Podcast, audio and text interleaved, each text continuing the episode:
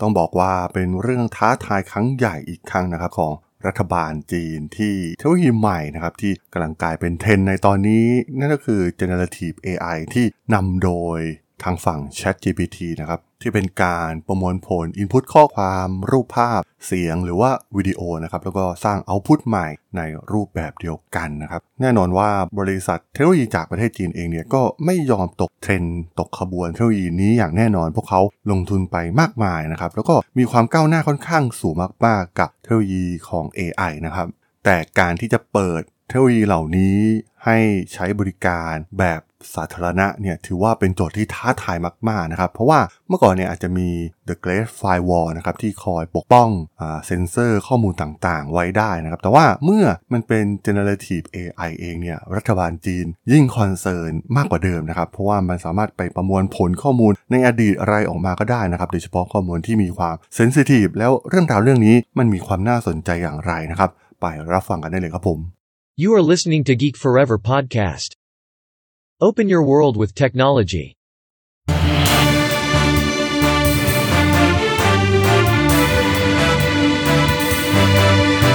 This is Geek Daily.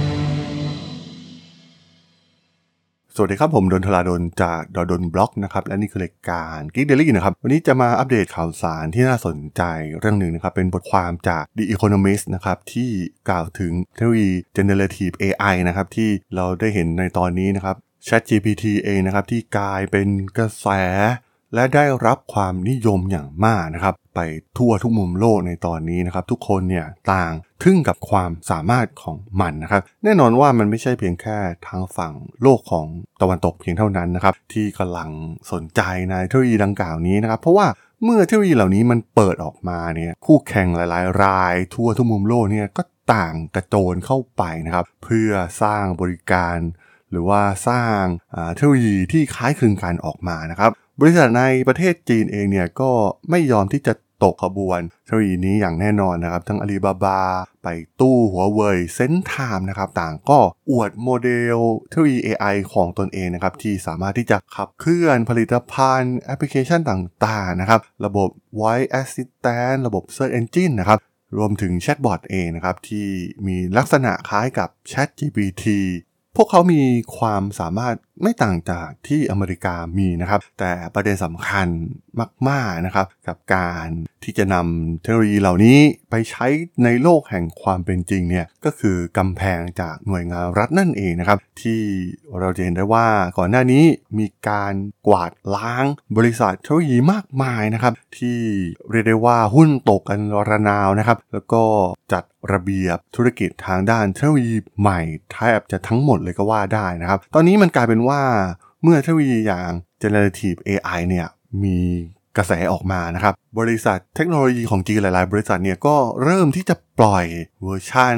เบต้าของเทคโนโลยีนี้ออกมาบ้างแล้วนะครับ ตัวอย่างเช่น e r n i e Bot นะครับของไป่ตู้ SenseChat ของ SenseTime และทงอี้เชียนเหวินของ Alibaba นะครับ ซึ่งแน่นอนว่าทางด้าน application layer บนๆเนี่ยบริษัท เทคโนโลยีของประเทศจีนเนี่ยไม่แพ้โลกตะวันตกอยู่แล้วนะครับ เราจะเห็นได้จากโมเดลต่างๆ มากมายนะครับ ที่ขับเคลื่อนเครือข่ายโซเชียลมีเดียเองอย่าง TikTok หรือแพลตฟอร์มอีคอมเมิร์ซช้อปปิ้งออนไลน์ต่างๆ ที่อยู่ในประเทศจีนนะครับ ถูกขับเคลื่อนผ่านเทคโนโลยี AI แทบจะทั้งสิ้นนะครับ แต่ว่าก่อนหน้านี้เนี่ยมันก็มีกำแพงใหญ่กำแพงหนึ่งนะครับ ที่ขวางกั้นพวกเขาไว้นั่นก็คือเรื่องของ The Great Firewall นั่นเองนะครับที่คอยเซ็นเซอร์ข้อมูลต่างๆ ที่จะไปถึงกลุ่มประชากรในประเทศจีนนะครับโดยเฉพาะข้อมูล sensitive เรื่องมุสลิมอุยกูร์ เรื่องของจัตุรัสเทียนอันเหมินนะครับเหตุการณ์กวาดล้างครั้งใหญ่ การเรียกร้องประชาธิปไตยต่างๆนะครับหรือแม้กระทั่งข้อมูลในเรื่องไวรัสโควิด -19 เองก็ตามนะครับก็มีการเซ็นเซอร์ข้อมูลเหล่านี้ เยอะมากๆนะครับจากทางฝั่งรัฐบาลจีน แต่ว่าเมื่อมันเปลี่ยนมาเป็นเทคโนโลยี generative AI นะครับเพราะว่ามันเริ่มประมวลผล Input ข้อความ รูปภาพเสียง และวิดีโอนะครับ แล้วก็มีการสร้าง Output ใหม่ในรูปแบบเดียวกันออกมา ซึ่งตรงนี้เนี่ยมันค่อนข้างเป็นโจทย์ที่ท้าทายมาก ๆ นะครับ ทั้งของบริษัทเทคโนโลยีจากประเทศจีนเอง และรัฐบาลจีนที่นำโดยประธานาธิบดีสีจิ้นผิงนะครับ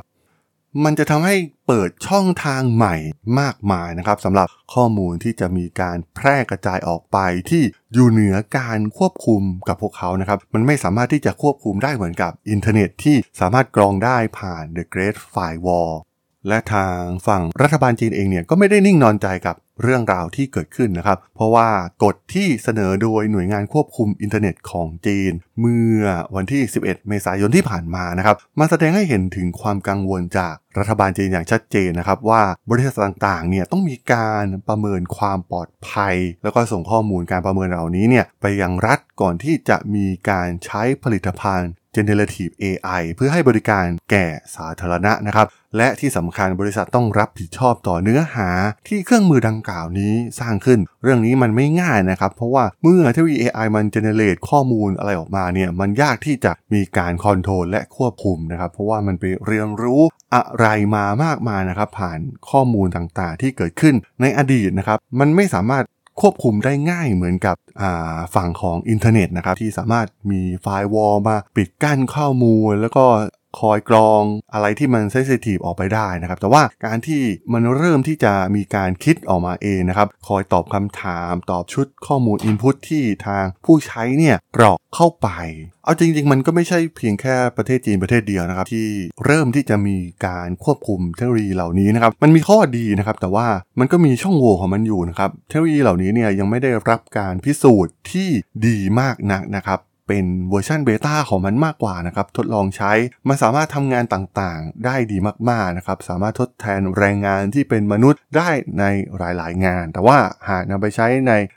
วิธีการที่ไม่ถูกต้องเนี่ยมันก็ส่งผลเสียได้ เช่น เรื่องของทางการแพทย์ข้อมูล การรักษาพยาบาลต่างๆนะครับข้อมูลที่ผิดที่มันตอบออกมาเนี่ยมันอาจจะส่งผลร้ายถึงชีวิต อาจจะบาดเจ็บสาหัสเลยก็ได้นะครับ หากไปเชื่ออะไรผิดๆที่ เป็นข้อมูลที่ตอบมาจาก AI เพราะ AI เหล่านี้เนี่ยมันมีจุดอ่อนอยู่อย่างหนึ่งนะครับ ก็คือมันไม่รู้นะครับว่ามันตอบอะไรที่ผิดออกไป และมันค่อนข้างมั่นใจกับคำตอบผิดๆของมันมากนั่นเองนะครับทางอเมริกาเองเนี่ยก็มีการออกกฎหมายบางส่วนนะครับ เพื่อควบคุมเทคโนโลยีเหล่านี้นะครับ มี อินฟลูเอนเซอร์ผู้มีอิทธิพลชื่อดังหลายคนนะครับในแวดวงเทคโนโลยีที่ได้เริ่มออกมาเตือนนะครับให้มีการควบคุมเทคโนโลยีเหล่านี้นะครับเพื่อความปลอดภัยของมนุษย์ในอนาคต แต่ว่าด้วยการที่มันกลายเป็นเทรนด์ไปแล้วนะครับทุกคนก็ใช้งานกันเป็นปกติในตอนนี้แล้วครับ ผมว่าหลายๆ คนก็ใช้งานในชีวิตประจำวัน และช่วยเหลือในเรื่องงานเนี่ยได้หลายเรื่องมากๆ การควบคุมอย่างลึกซึ้งเพิ่มมากขึ้นนะครับของเทคโนโลยีอย่าง generative AI เนี่ยมันก็มีผลกระทบแน่นอนอยู่แล้วนะครับ ต่อเทคโนโลยีเหล่านี้ เพราะว่าความแม่นยำต่างๆเนี่ยมันอาจจะน้อยลงไปนะครับ แล้วก็ที่สำคัญเนี่ยมันมีความซับซ้อนในการเรียนรู้จากโมเดลต่างๆ ผ่านเทคโนโลยีเบื้องหลังเหล่านี้เพิ่มมากยิ่งขึ้นนะครับ ซึ่งมันอาจจะขัดขวางการสร้างนวัตกรรม โดยบริษัทเทคโนโลยีของประเทศจีนเองด้วยซ้ำแม้กระทั่ง ChatGPT เองนะครับที่ ป้อนข้อมูล หลายร้อยเทราไบต์ที่ดึงมาจากทั่วอินเทอร์เน็ตเนี่ยมันก็ไม่สามารถที่จะตอบทุกอย่างได้ตามวัตถุประสงค์ที่ผู้ใช้งานต้องการนะครับ ซึ่งการที่ไปบังคับกฎของประเทศจีนอย่างเข้มงวด มันอาจจะส่งผลต่อการหยุดพัฒนา generative AI ในประเทศจีนเลยด้วยซ้ำนะครับ วิธีหนึ่งที่รัฐบาลจีนทำแน่ๆ ก็คือ การที่ป้องกันไม่ให้ใช้ข้อมูลส่วนบุคคลในการฝึกอบรมโมเดล AI ของพวกเขานะครับ บริษัทที่ต้องการใช้ข้อมูลส่วนบุคคลบางประเภทเนี่ยจะต้องได้รับการยินยอมและได้รับการอนุมัติจากรัฐบาลนะครับปีที่แล้วเนี่ยหน่วยงานรัฐบาลจีนเนี่ยได้ทำการสั่งปรับตีตีจูสิงนะครับซึ่งเป็นบริษัทให้บริการเรียกรถ กว่า 1,200 ล้านดอลลาร์นะครับ มีการรวบรวมข้อมูลผู้ใช้อย่างผิดกฎหมาย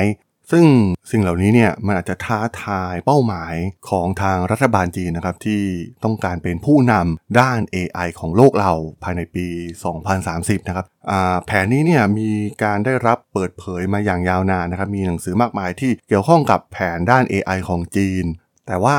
ตอนนั้นเนี่ยมันยังไม่มีการแจ้งเกิดของ เทคโนโลยีอย่าง generative AI นะครับ ซึ่งตรงนี้เนี่ยมันถือว่าเป็นสิ่งท้าทายมาก ๆ นะครับสำหรับรัฐบาลจีนว่าพวกเขาจะ follow แผนเดิมของพวกเขาที่ต้องการเป็นผู้นำในโลกเทคโนโลยี AI ในภายในปี 2030 ได้หรือไม่ ซึ่ง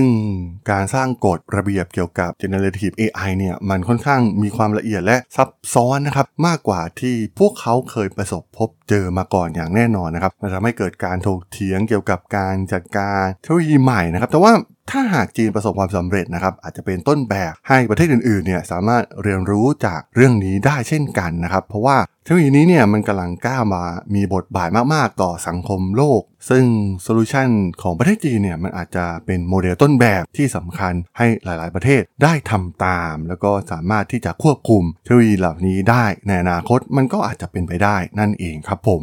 สำหรับเรื่องราวของการควบคุมเทคโนโลยี generative AI ของรัฐบาลจีนใน EP นี้ ผมก็ต้องขอจบไว้เพียงเท่านี้ก่อนนะครับสำหรับเพื่อนๆที่สนใจเรื่องราวทางธุรกิจ เทคโนโลยีและวิทยาศาสตร์ใหม่ๆ ที่มีความน่าสนใจก็สามารถติดตามมาได้นะครับ ทางช่อง Geek Forever Podcast ตอนนี้ก็มีอยู่ในแพลตฟอร์มหลักๆ ทั้ง Podbean Apple Podcast Google Podcast Spotify YouTube แล้วก็จะมีการอัปโหลดลงแพลตฟอร์ม Blockdit ใน